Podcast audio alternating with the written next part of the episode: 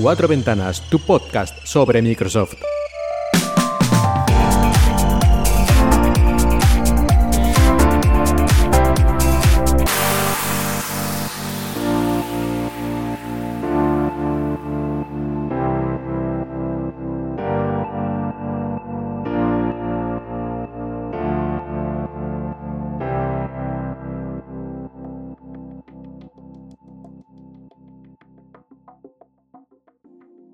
Buenos días y bienvenidos a Cuatro Ventanas, tu podcast sobre Microsoft en Emilcar F M. Y hoy tenemos presentación de Microsoft y además presentación de hardware que, quieras que no, siempre hace un poquito más de ilusión, porque eso de poder comprar cosas y tenerlo en las manos, pues es una experiencia distinta y espectacular cuando tenemos productos como los que presenta Microsoft en los últimos años, desde que empezó con todo esto de la gama Surface. Y además fue una presentación cargada de dispositivos, no solo uno ni dos, sino, bueno, un montón. En realidad, aunque algunos son versiones ligeramente cambiadas o con algún pequeño detalle modificado respecto a lo que teníamos hasta ahora. Y vamos precisamente, yo creo, con eso, con los pequeños cambios, nos los vamos a quitar de en medio y así luego vamos ya a lo más novedoso. Y entre estos dispositivos que han recibido cambios, pero básicamente se mantienen igual, tenemos el Surface Pro X. Esta versión que apareció hace un poco más de un año de la Surface, pero con procesador A R M y con un diseño, digamos, más fino, con menos bordes también en la pantalla y ese tipo de cosas, pues no ha recibido ahora una actualización importante. Apenas recibió hace unos meses el cambio de procesador a uno ligeramente más potente. Y ahora ni siquiera eso. Lo que sí tenemos es una versión sin L T E, es decir, sin conexión móvil de datos. Y esto, que podría parecer una tontería, lo que hace es que sea más barata, y hay gente que no necesita conexión L T E, conexión de datos, porque en todos los lugares a los que va pues tiene wifi. Por lo tanto, este dinero que se ahorra, pues bien que está ahorrado. Recordamos que la Surface Pro X era una versión de la Surface Pro, pero con procesador A R M y un diseño remozado, renovado, más fino, con menos bordes la pantalla y otros detalles que la hacían como una versión más moderna de la Surface Pro que había en ese momento. Hace unos cuantos meses recibió una pequeña actualización del procesador y ahora pues esta nueva versión que simplemente podemos comprar sin L T E y son cien dólares menos. Pero en el apartado de software también va a recibir próximamente una actualización importante, o importante para algunos al menos. Y es que con Windows once, la Surface Pro X podrá ya emular aplicaciones que utilicen los sesenta y cuatro bits. Por lo tanto, prácticamente todas las aplicaciones de toda la vida, de Win treinta y dos y todo eso, podremos ya utilizarlas con nuestra Surface Pro X. Así que esto es el cambio de la Surface Pro X. Y otro dispositivo que tuvo cambios pero pequeñitos fue la Surface Go, que ahora llaman Surface Go tres. Yo no sé si esto de ponerle el tres es un poco pasarse, teniendo en cuenta los cambios. Le han cambiado el procesador, que ahora será un sesenta por ciento más rápido que el antecesor, y eso está muy bien porque no era precisamente una Surface que fuera sobradísima de potencia. Iba un poquito justa, incluso la versión más básica, el procesador era casi casi no de risa, pero vamos, que si te dedicabas a hacer cosas que no fueran lo más básico, pues de enviar emails y ver cuatro páginas web, si intentabas hacer algo un poco más complicado, el procesador más básico ya se quedaba cortito. E incluso el más potente, pues tampoco era para tirar cohetes, aunque es verdad que, bueno, que es un dispositivo que no está pensado, ya en principio, para hacer tareas muy pesadas, sino al contrario, para la movilidad. Pero en todo caso se agradece mucho que ahora con este Intel Core i tres o Intel Core i tres, con este sesenta por ciento extra de, extra de potencia, pues se agradece que venga con esto. Por lo menos la versión un poquito más cara, porque la versión barata todavía tendrá otro procesador. Y además, en el Surface Pro X le han quitado, bueno, por, bueno, no le han quitado, hay una versión ahora que no tiene L T E, solo tiene Wi-Fi, pues aquí al revés, ahora le han añadido una versión a Surface Go tres que tiene soporte para L T E, así que muchas más opciones, el que le interese el L T E y el que no, pues más barato. Respecto a todo lo demás, se queda igual, la Surface Go tres se queda igual que la Surface Go dos en cuanto a forma, tamaño y el mismo precio. Por lo menos en Estados Unidos, no me he fijado en España, pero bueno, probablemente quedará también igual. Y después de habernos quitado del medio estos productos que han recibido actualizaciones, pero muy ligeras o pequeñas versiones distintas, vamos ya a lo gordo. Y yo creo que podemos empezar con el Surface Pro ocho, que justamente hace un momento hablaba del Surface Pro X, que en su momento tuvo este, este como cambio en el diseño general, haciéndola más fina, más moderna, ¿no?, en el aspecto general y más ligera. Bueno, pues ahora tenemos la Surface Pro ocho, que hereda la mayoría de estos cambios de Surface Pro X, pero mantiene, por supuesto, el procesador Intel, que además es uno de los Intels de última generación, aunque ya es el mismo que tenía la Surface Pro siete Plus, que fue una especie de versión de medio año que hicieron del Surface Pro siete para empresas. Pues ahora Surface Pro ocho ya lo lleva esto para todo el mundo, este último procesador Intel, con las ventajas de potencia y ese tipo de cosas habituales. Pero tiene bastantes más cambios. Con este cambio general de formato, muy similar, como he dicho, al Surface Pro X, tenemos los bordes de pantalla más finos, lo que hace que la pantalla ahora sea de trece pulgadas, porque mantiene, digamos, el tamaño general, pero al tener menos bordes, la pantalla puede crecer un poquito. Y tiene puertos U S B C Thunderbolt cuatro. Y ya no tiene ningún puerto U S B A, de los cuadrados, de los de toda la vida. Aparte de eso, la pantalla, aparte de crecer, ahora tiene una opción de ciento veinte hercios. Y digo opción no porque haya dos versiones de la Surface Pro ocho, una con sesenta hercios y la otra a ciento veinte, sino porque por defecto, en principio, parece ser que estará activado el modo de sesenta hercios.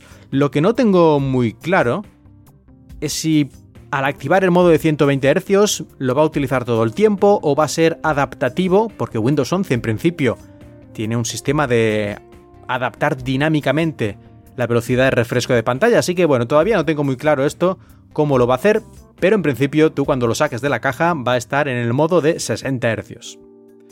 Entre otras cosas porque el modo de ciento veinte hercios siempre utiliza un poco más de energía, y digo yo que ante la duda pues habrán decidido que por defecto salga así, aunque yo creo que en el futuro, cuando esto del refresco dinámico esté más probado o lo que sea, ya vendrá de serie con ciento veinte hercios, pero bueno, eso es una teoría. De momento, tenedlo en cuenta para que no os lleve tampoco ninguna sorpresa, que la saques de la caja y digas, pero esto no noto nada. Bueno, pues no notas nada porque a lo mejor, o lo más probable es que esté en el modo de sesenta hercios.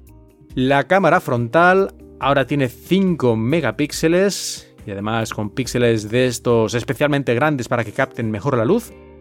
Y diez megapíxeles en la cámara trasera, que es una buena mejora y que permite hacer vídeos incluso a cuatro K real. Y el último cambio así bastante destacado es que viene con un nuevo Pen, un nuevo Surface Pen, en este caso el Surface Slim Pen, también muy similar al que trajo la Surface Pro X. Como veis, es casi la Surface Pro X, pero con procesador Intel. Aunque, bueno, este Surface Slim Pen es la segunda versión y tú dirás, ¿y qué diferencia nos trae este bolígrafo, este stylus, este pencil, como te, quiere, como te guste llamarlo? ¿Qué novedades trae respecto a la primera versión que trajo la Surface Pro X? Pues básicamente ahora tiene una menor latencia, especialmente yo creo si activas el modo de ciento veinte hercios en la pantalla, yo creo que se tiene que notar mucho para escribir y dibujar. Y tiene soporte para efectos hápticos, es decir, en pocas palabras, de manera sencilla, que vibra muy ligeramente cuando estás escribiendo, dándote la sensación de esta pequeña vibración que tienes cuando, cuando estás dibujando en un papel, porque el papel no es perfectamente plano, no es perfectamente suave como es un cristal, sino que tiene una rugosidad, y esta rugosidad cuando tú escribes lo notas, ¿no? Aunque sea de manera casi imperceptible, pero lo notas. Te da cierta información de si estás escribiendo más rápido, más lento, un poco de lado. Pues aquí han intentado imitar esta sensación añadiendo dentro del propio Surface Slim Pen un pequeño motorcito que hace que vibre para imitar este tipo de sensación. Hay gente que lo ha probado y dice que, que está muy bien, ¿no? Que se nota realmente la diferencia. Hay otra gente que lo ha probado y dice que, bueno, que sí, que nota algo, pero que tampoco le parece que esto sea nada del otro mundo. Bueno, habrá que ver ya cuando lleguen las reseñas un poco más serias y especialmente de artistas o de gente que lo utiliza mucho para, para escribir. Porque mucha gente dice estas cosas habiéndolo probado un minuto, que, bueno, que en estos momentos es razonable porque es el tiempo que a lo mejor tuvieron eh, de probar el producto. Pero bueno, ya veremos, ya veremos. En todo caso, la idea me parece muy buena, que haya esta pequeñísima vibración cuando toca la pantalla para que te dé la sensación de estar escribiendo en algo que no es un cristal, que quieras que no, es una cosa un poco extraña, ¿no? Que no haríamos con ningún lápiz, ni bolígrafo, ni nada cuando dibujamos o escribimos. Ya veremos, ya veremos. Esto, esta es una de estas cosas que hay que probar en persona. A ver si tengo la oportunidad en las próximas semanas o en los próximos meses. Bueno, pues la Surface Pro ocho, la verdad, yo creo que en resumen se queda como la mejor versión hasta ahora, lógicamente, porque no podía ser de otra forma, de la Surface Pro, pero es que además es el salto más grande desde la versión anterior, desde yo diría la Surface Pro tres, cuando hubo el cambio prácticamente total de formato, ¿no? De la Surface Pro uno, la dos y la tres fue cambio total y es cuando empezó realmente a despegar y la gente se empezó a fijar en los productos Surface, que era ya una cosa como un diseño mucho más avanzado, mucho más espectacular, eh, distinto a casi todo lo que se había visto hasta entonces. Pues ahora el cambio no es tan descarado, sobre todo porque ya habíamos visto la Surface Pro X, de la que bebe mucho, pero bueno, comparado a la versión siete con la versión ocho, el cambio es evidente, y de hecho es tan evidente que las Type Cover, los teclados de Surface Pros anteriores, no funcionan en esta Pro ocho, porque el formato, el diseño, los conectores son distintos y pues bueno, pues no se puede. Hasta ahora yo creo que incluso un, un teclado de la Surface Pro uno podía funcionar con la Surface Pro siete, aunque el tamaño fuera distinto, ¿no? Y hubiera quedado un poco raro, pero creo que el conector era el mismo y ahora ya no, ahora ya cambia, por lo tanto, pues no se puede aprovechar si tienes un teclado antiguo, aunque si tienes una Surface Pro X, ahí sí, es el mismo. Como veis, es que es casi el mismo formato, de hecho, el teclado también tiene este huequecito arriba donde guardas el, el Slim Pen y cuando cierras el teclado con la pantalla ahí se queda perfectamente guardado y no solo guardado, sino que además se va cargando. Bueno, pues si quieres una Surface, una Surface Pro, yo creo que es un buen momento porque este cambio, digamos, de diseño general no se produce todos los años. Así que si estabas pensándolo, yo creo que realmente es, un buen, es una buena oportunidad a aprovechar ahora que sale la Surface Pro ocho. Y aparte de la Surface Pro ocho, que era esperable, también otra cosa que era esperable, porque se ha estado hablando todo este año sobre, sobre eso. Y me refiero precisamente al Surface Duo. El Surface Duo salió el año pasado, este tableta, teléfono con Android, así con dos pantallas, tipo libro, que Microsoft propuso como, como el paradigma de la productividad móvil, con soporte para su pen y, en fin, con gestos para aprovechar las dos pantallas. Y bueno, el Surface Duo uno, aunque era un producto interesante, apareció con un precio bastante caro, sobre todo para las características técnicas que tenía, que eran un poco anticuadas, incluso para el momento en que salió.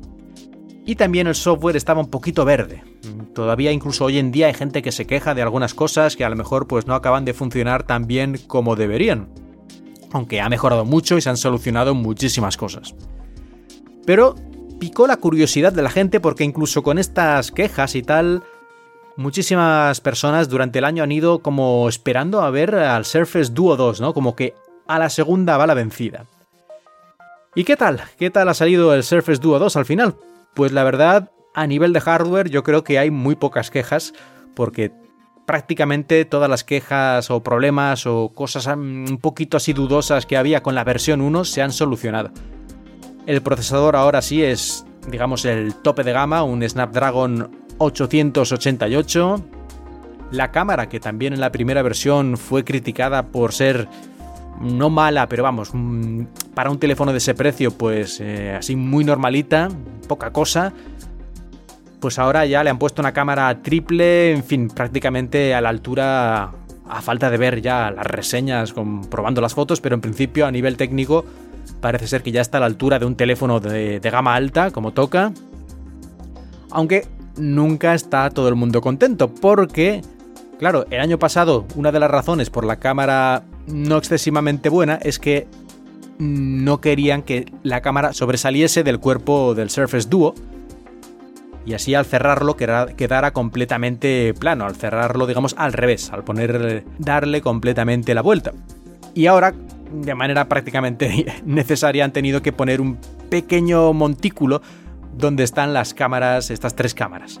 Y claro, al cerrarlo pues queda un poquito raro, pero la gente que lo ha probado dice que no es en absoluto un problema y que vamos, que, que, que vale la pena tener estas cámaras mucho mejores a cambio de esta pequeña, digamos, cosa ligeramente antiestética, según algunos, y a mucha gente pues que no le importará, porque de hecho ni lo ves, porque está detrás cuando haces eso. En todo caso, cámara mucho mejor, procesador bastante mejor.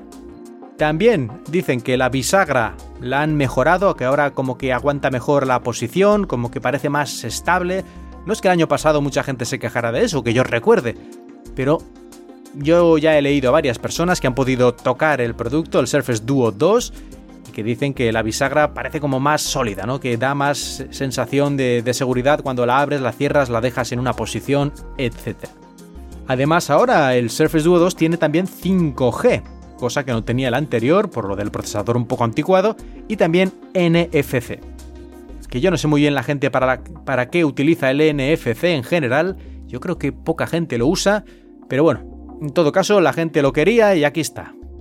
Y ya terminando las mejoras de Surface Duo dos, mencionar la pantalla, que es ligeramente más grande, ya que han reducido también un poquito los bordes. En vez de cinco coma seis pulgadas, ahora estamos en cinco coma ocho pulgadas. Bueno, todo se agradece. Pero sigue teniendo unas, unos bordes pues un poquito más grandes que otros teléfonos o tabletas de este nivel de precios. Sin embargo, yo creo que esto para manejarlo, para abrirlo con las manos y cerrarlo y poner los dedos, no creo que sea algo tan tremendo. Pero en todo caso, hay gente que, no sé, que odia las, los bordes y esto no lo aguanta. Bueno, pues en este caso no creo que estén contentos aún, porque aunque son un poquito más finos, siguen siendo bastante, bastante gordos. Y el precio pues sigue siendo una cosa carilla, ¿eh? No estamos hablando de un teléfono o tableta barato, sino que estamos ahí por los mil quinientos dólares. Ya veremos en cada país al final qué precio le ponen, pero vamos, barato, barato esto no es. Pero a mí si me dan uno, pues mira, si me lo dan, yo casi que me lo quedo, ¿eh? Y una de las novedades, que esto sí que no tenía nada que ver con la versión uno, sino que es algo completamente nuevo, es que han puesto, en, digamos, en el lomo, si esto fuera un libro, pues en el lomo del libro, ahí han puesto una pantalla, una pantalla larga que ocupa prácticamente todo este lomo, donde está la bisagra, y que nos puede mostrar notificaciones y algunos otros datos también. Esto queda bastante futurista, la verdad, cuando está cerrado en la mesa y de repente ahí se ilumina esta banda en el lomo del, del libro del Surface Duo dos. Queda muy interesante. Habrá que verlo en el uso diario si realmente mmm, funciona bien, pero en principio la idea me parece bastante, bastante adecuada. Ahí puedes ver tus notificaciones y también otras alertas, y a lo mejor a los desarrolladores se les ocurre otras formas de utilizarla. En fin, es un pequeño detalle, pero es un pequeño detalle de esos que, que yo creo que sí que te hace ver que han como tenido mucho cuidado Eh, diseñando el producto, que le han puesto mimo, que han estado ahí pensando muchas posibilidades, lo que funciona, lo que no funciona, ver cómo podemos aprovechar mejor el espacio, cómo podemos hacer que tenga otras funciones.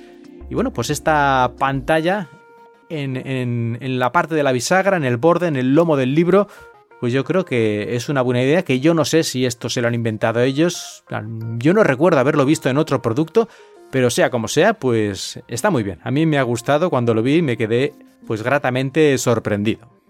Además, la versión de Android con la que viene ya instalada este Surface Duo dos, que es Android once, ya incluyó en su momento mejoras para los dispositivos con doble pantalla, así que es de esperar que la experiencia sea ya de salida bastante mejor que la primera versión. Y en cuanto a algunas pequeñas características que se me ha olvidado mencionar de este Surface Duo dos respecto a su primera versión, es que ahora tiene la pantalla noventa hercios y además tiene también resistencia al agua, aunque es una resistencia ligera, I P X uno. Esto quiere decir que si vas por la calle y está lloviendo ligeramente, es una llovizna, pues en principio no debería estropearse. Pero vamos, que mejor no, no empieces ahí a acostumbrarte a ir en medio de un tifón con el Surface Duo en la mano. Y llegamos a lo que sería el producto más novedoso de todos los presentados, que es el Surface Laptop Studio. Y cuidado aquí con no liarse con Surface Studio Laptop, que ya he visto más de uno que se confunde. Esto es un Surface Laptop, es decir, es un portátil, pero que tiene la posibilidad de abatir la pantalla y ponerla en modo estudio, es decir, como el Surface Studio, precisamente, este all-in-one que presentó de manera espectacular hace unos años Microsoft, pues de manera muy similar, pero esto es un portátil. De hecho, tú cuando lo ves, en principio parece un portátil normal y corriente, la pantalla normal y corriente de un portátil, la abres ahí hacia arriba, tal, vale, perfecto, hasta que te das cuenta que esta pantalla tiene otra segunda bisagra y se puede abatir, abatir en dos modos, en principio. Puedes abatirla a medio camino, una especie de forma como de tienda de campaña, digamos, cubriendo el teclado y dejando a la vista solo el trackpad del P C. Esto sería este modo especialmente para aplicaciones que sean eminentemente táctiles o tal vez para, para dibujar o escribir si te gusta ese tipo de posición, o simplemente para ver películas, digamos, para tener ahí el contenido un poco más cerca. Y luego tenemos otra posición que ya es completamente abatido, casi plano, no está plano, pero casi, está ligeramente inclinado hacia ti, lo cual es bueno, porque así puedes escribir y dibujar de manera mucho más natural. Esto sería el que he mencionado, este modo estudio.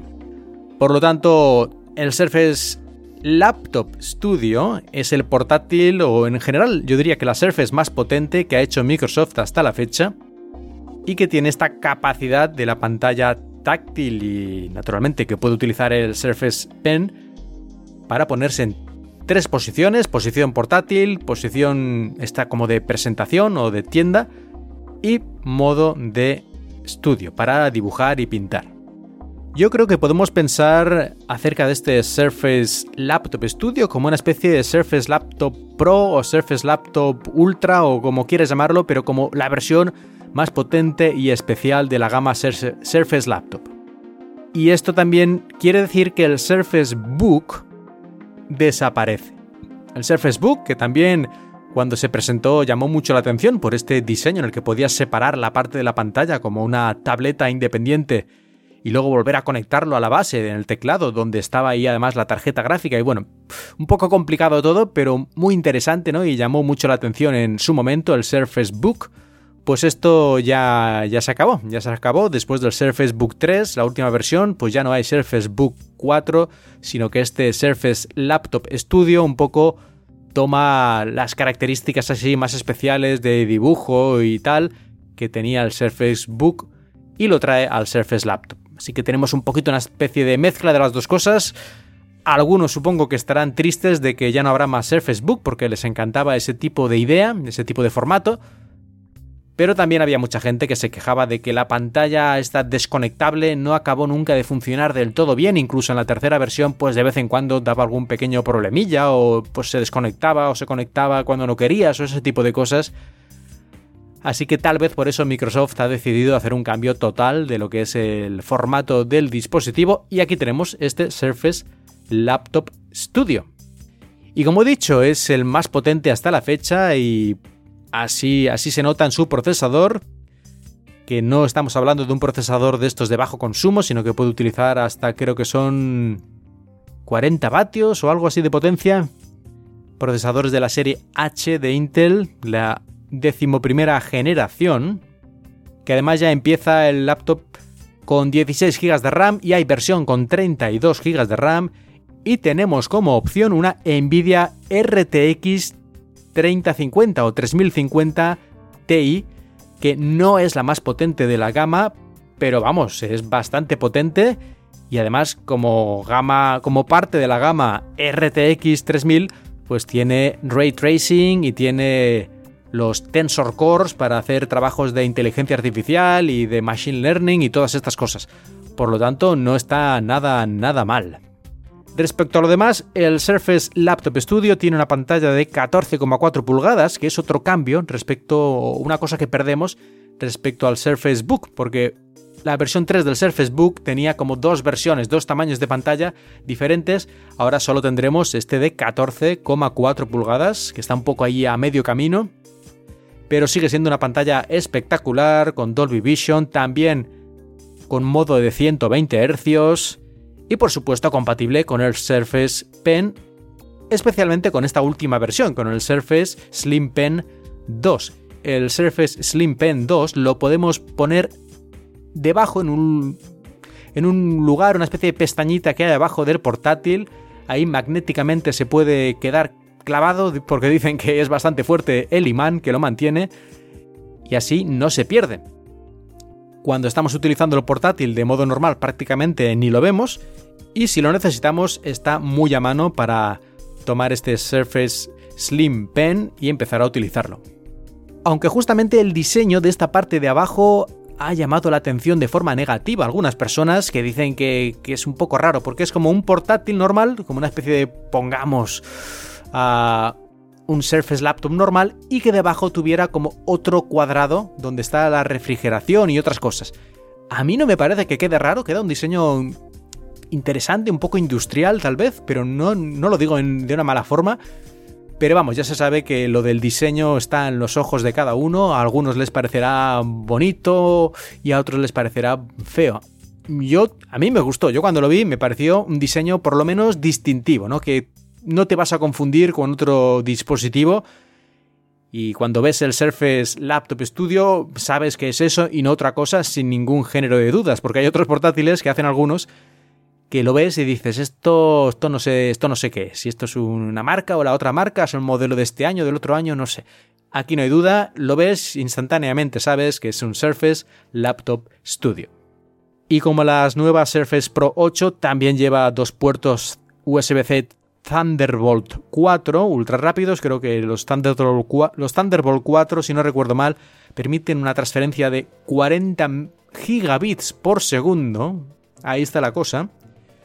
Y además también mantiene el puerto de audio, por cierto, que últimamente está muy de moda lo de quitar el puerto de tres coma cinco milímetros para los auriculares. Bueno, pues lo mantiene, ¿eh? Así que lo digo para que quede claro. Y también el conector de Surface, que esto lo mantiene tanto el Surface Pro ocho como este, en fin. Todavía mantienen este conector desde, desde los orígenes de Surface para cargar y ese tipo de cosas. Aunque, si no he entendido mal, también podemos cargar a través de los puertos Thunderbolt, de los puertos U S B C Thunderbolt. Aunque no sé si a la misma velocidad o menos, esto ya habrá que ver algunas reseñas más profundas, pero en principio tengo entendido que podremos cargar también a través de los puertos.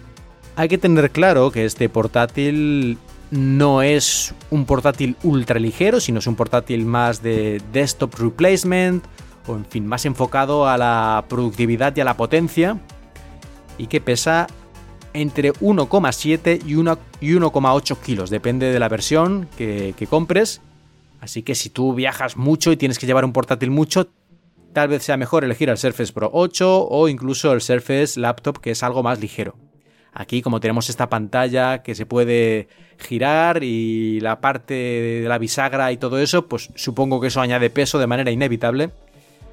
Y además, algo que antes no he mencionado en el Surface Pro ocho, y aquí también es así, es que está hecho de aluminio. Hasta ahora los productos Surface estaban hechos de una aleación de magnesio, que entre otras cosas es más ligero que el aluminio, manteniendo una resistencia también similar, pero parece ser, aunque esto es que no lo han dejado nada claro, que ahora por motivos digamos de ecológicos, de la mayor facilidad para reciclar, van a empezar a hacer los productos con aluminio, y de hecho parte del aluminio creo recordar que dijeron que era ya reciclado, aluminio reciclado, aunque esto, mira, no, ahora no estoy muy seguro, creo que algo dijeron, pero en todo caso ahora es de aluminio y no de magnesio, y aunque el aspecto más o menos es igual, es verdad que tanto Surface Pro ocho como este Laptop Studio pesan un poquito más de lo que habrían pesado de haber sido hechos con la aleación de magnesio. Bueno, si esto es por motivos ecológicos, pues bienvenido sea, para mejorar el reciclaje y todo eso. Y hablando de motivos ecológicos, más o menos, la Surface Pro ocho y también este Laptop Studio tienen accesibilidad para poder cambiar el ese ese de. Aunque en el caso del Laptop Studio hay que desmontar la parte de abajo, en principio no es difícil, pues serán cuatro tornillos o lo que sea, aunque Microsoft te dice oficialmente que no lo hagas tú, que tiene que hacerlo un técnico. Pero bueno, esto lo dicen supongo por motivos legales y porque si te lo cargas pues es culpa tuya y tal, pero en principio parece que está bastante fácil abrirlo y cambiar el ese ese de. La memoria no, la memoria sigue siendo integrada porque en estos dispositivos tan, bueno, pues tan pequeños, tan ligeros y tan finos y esas cosas, pues parece ser que todavía no han descubierto la forma de hacer que la memoria se pueda ampliar sin desperdiciar espacio. Pero por lo menos ya tenemos un paso, que es el, el disco de almacenamiento, el ese ese de, que sí se puede cambiar. Evidentemente este Surface Laptop Studio, como tope de gama, digamos, de los portátiles Surface, no es precisamente barato. El precio en dólares parte de mil seiscientos dólares, la versión con dieciséis gigas de RAM y ciento veintiocho de almacenamiento y sin la tarjeta NVIDIA, sino con el Iris X E, X I de, de Intel, el propio procesador, y llega hasta los tres mil dólares en la versión tope de gama, ¿eh? Con dos terabytes de almacenamiento, treinta y dos gigas de RAM, el Core i siete y la R T X tres mil cincuenta Ti. Y ahora me temo que quedan las malas noticias, y es que estos dispositivos no van a llegar a España y a muchos otros países hasta el año que viene. En octubre, el veintiuno de octubre, llegarán a Estados Unidos, el Reino Unido, Canadá, Francia, Alemania y Japón. Pero los demás tendremos que esperar. Yo creo que esto tiene que ver, entre otras cosas, con esta carencia de microchips que sufrimos desde hace ya bastante más de un año y que nadie sabe cuándo va a terminar.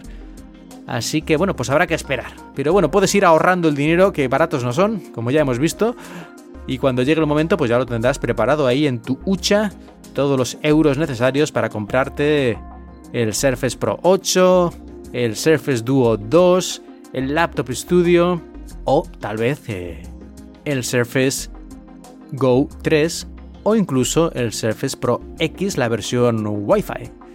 Y dejamos atrás ya este evento de Microsoft, este evento Surface, y nos quedan algunas noticias sobre Windows, y es que Windows ya está casi listo, sale Windows once al mercado, por así decirlo, el día cinco de octubre, que queda muy poquito, y lógicamente ya está la versión, digamos, final, entre comillas, porque el software pues nunca es final y habrá actualizaciones y todo eso, pero vamos, digamos que la versión que en principio va a salir el día cinco de octubre ya está, ya está hecha, ya lo mandaron a, a la, digamos, este círculo de release preview para que lo pruebe la gente que quiera antes de su salida oficial.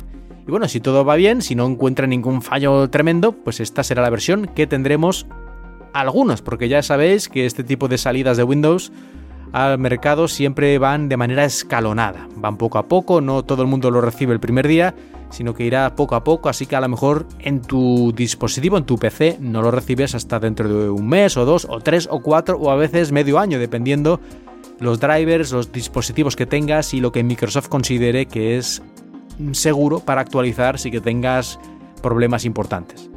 Pero bueno, ya falta poco para Windows once. Y de hecho, como falta poco, han vuelto a sacar la herramienta para comprobar la compatibilidad. Hace unos meses, cuando presentaron Windows once, sacaron una herramienta que puedes descargar de la web de Microsoft, que te dice si tu P C está preparado para actualizar a Windows once o si le falta alguna característica técnica y que por lo tanto no puede hacerlo. Bueno, pues fue muy criticada esta herramienta porque te decía simplemente, pues no puedes, y ya está, y se quedaba tan pancho, y tú decías, ¿pero por qué? Ah, ah, ah, ah. Bueno, pues ahora, esta nueva versión que han sacado ahora, eh, digamos que te da mucha más información de cuál es el problema y que si puedes hacer algo o no. Así que yo creo que es una versión realmente muy mejorada de la comprobación de tu P C. Aunque de momento esta aplicación creo que todavía no está disponible para el público general, sino solo para insiders. Imagino que cuando ya Windows once salga el día cinco de octubre sí que estará, o tal vez unos días antes, estará disponible para todo el mundo. Y si no lo habéis hecho hasta ahora, pues la podréis utilizar y aseguraros de si Windows once puede funcionar en vuestro equipo o no, porque le falta alguna de las características necesarias para que se pueda instalar. Y vamos a ver alguna noticia más antes de terminar, y es que por ejemplo en Xbox ha vuelto a actualizarse el Microsoft Edge. Hace unos cuantos meses salió el Microsoft Edge, el navegador web de Microsoft, lo pusieron la versión para Xbox. Y ahora una versión mejorada pues acaba de salir. ¿Y esto qué permite? Pues por ejemplo poder utilizar varios servicios que hay de juego en streaming o de cosas similares. Lo podemos utilizar en la Xbox a través del navegador y, bueno, pues funciona. Así que podemos utilizar incluso eh, plataformas de otras marcas de streaming de juegos a través de este navegador en nuestra Xbox.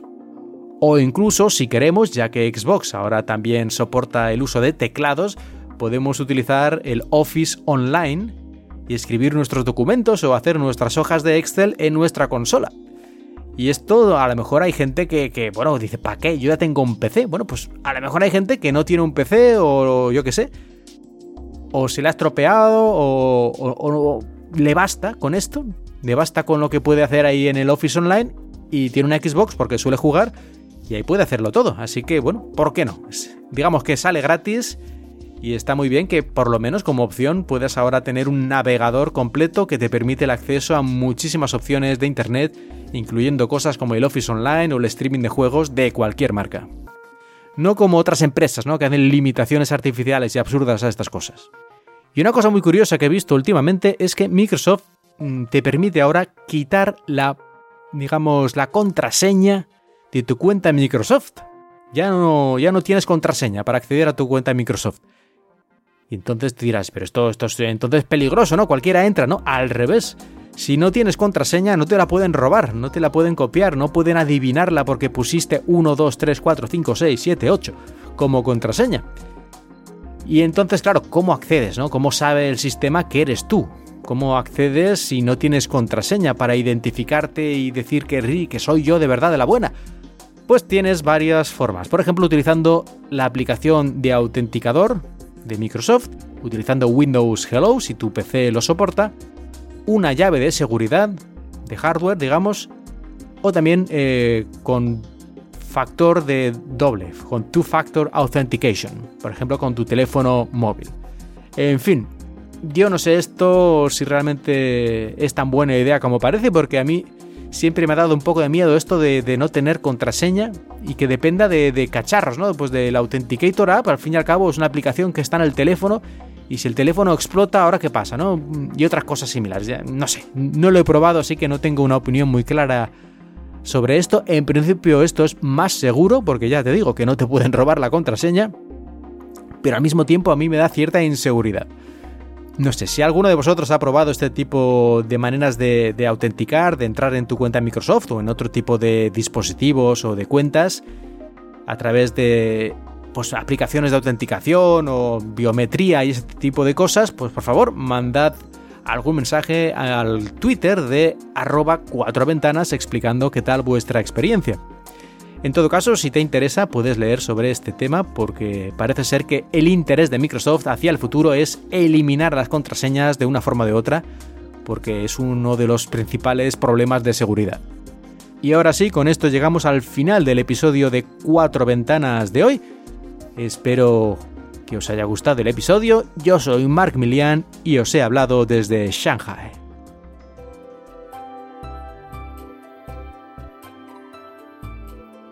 Si tienes cualquier comentario, puedes dejarlo en emilcar punto efe eme o también en Twitter, arroba cuatro ventanas. La música que has escuchado durante este episodio pertenece a Serakina y Stereo Resonance. Música con licencia Creative Commons.